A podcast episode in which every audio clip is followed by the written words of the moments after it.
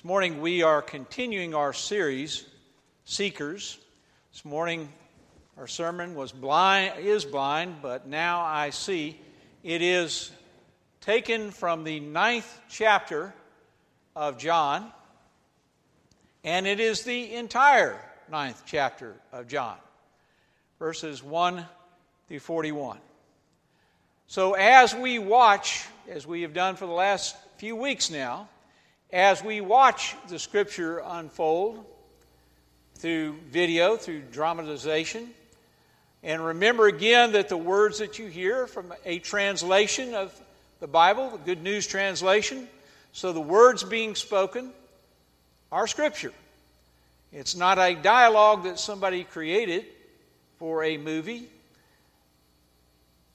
but it is the Bible, it is scripture that forms the very foundation of the drama that you will see unfold before you this morning. So let me offer you a, a, suggestion or two as you watch this part of John's gospel the story of a blind man who is healed, who can see, and the, uh, the aftermath of what happens in the midst of that healing. So, in the blind man's journey from physical blindness to spiritual sight, watch as you see someone come to the light and given new life. And in the religious authorities' journey, the Pharisees' journey, from physical sight to spiritual blindness, watch as they close themselves shut themselves off to the light and place themselves under judgment. And recognize in them uh, that much of what you will see is what we see in religious life today. Cutting ourselves off from spiritual sight and placing ourselves under judgment.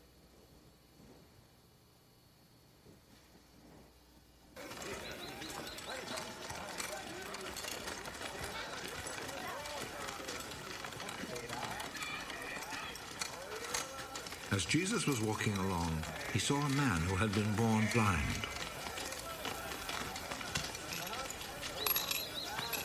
Teacher, whose sin caused him to be born blind? Was it his own or his parents' sin? His blindness has nothing to do with his sins or his parents' sins. He is blind so that God's power might be seen at work in him. As long as it is day, we must keep on doing the work of him who sent me. Night is coming. When no one can work. While I am in the world, I am the light for the world.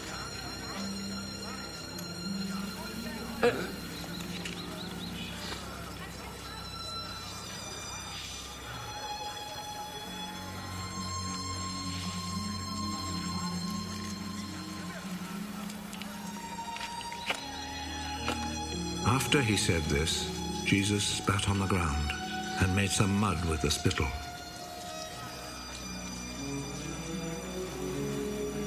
He rubbed the mud on the man's eyes.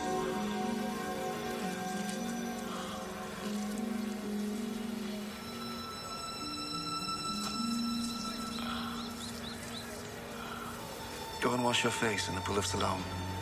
This name means sent.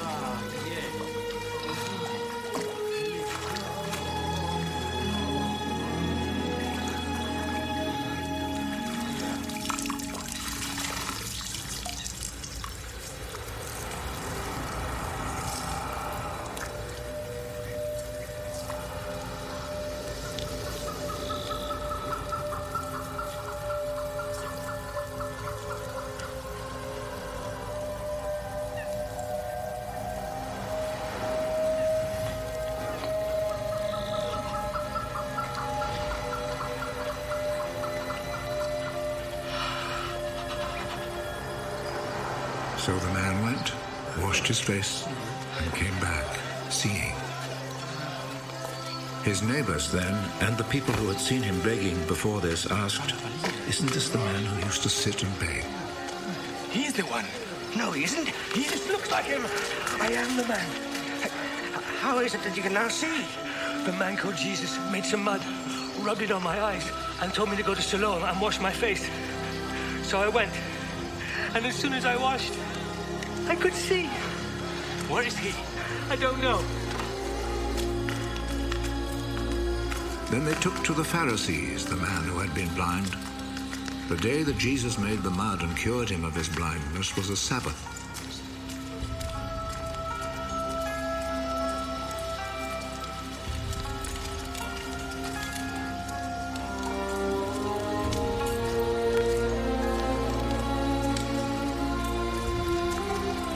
The Pharisees then asked the man again how he had received his sight. He put some mud on my eyes. I washed my face. And now I can see. The man who did this cannot be from God, for he does not obey the Sabbath law. How could a man who is a sinner perform such miracles as these?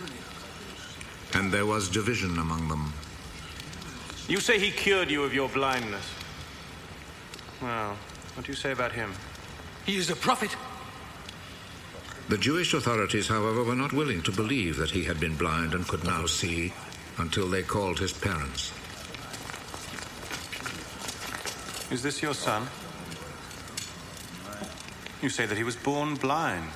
How is it then that he can now see?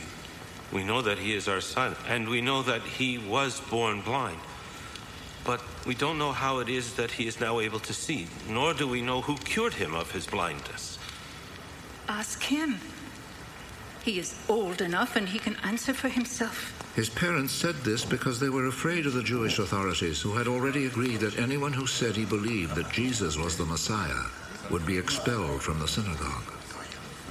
That is why his parents said, He is old enough, ask him. A second time, they called back the man who had been born blind. Promise before God that you will tell the truth. We know that this man who cured you is a sinner. I do not know if he is a sinner or not. One thing I do know I was blind, and now I see.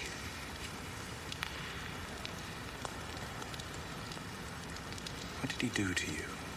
How did he cure you of your blindness? I have already told you, and you would not listen. Why do you want to hear it again? Maybe you too would like to be his disciples. They insulted him and said, You are that fellow's disciple. But we are Moses' disciples. We know that God spoke to Moses. As for that fellow, however, we do not even know where he comes from. What a strange thing that is. You do not know where he comes from, but he cured me of my blindness. We know that God does not listen to sinners. He does listen to people who respect him and do what he wants them to do. Since the beginning of the world, nobody has ever heard of anyone giving sight to a person born blind.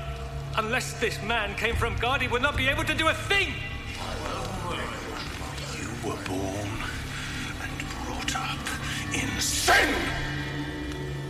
And you are trying to teach us. and they expelled him from the synagogue.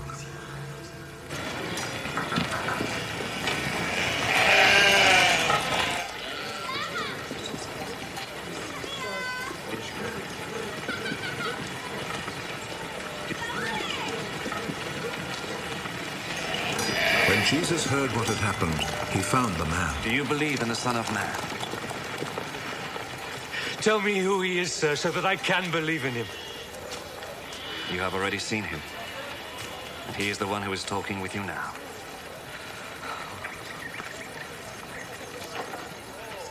I believe, Lord.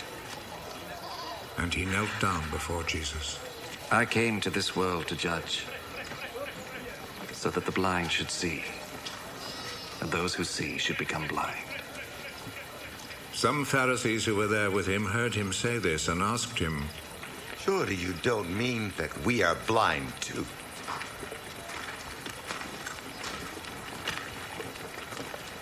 If you were blind, then you would not be guilty. But since you claim that you can see, this means that you are still guilty.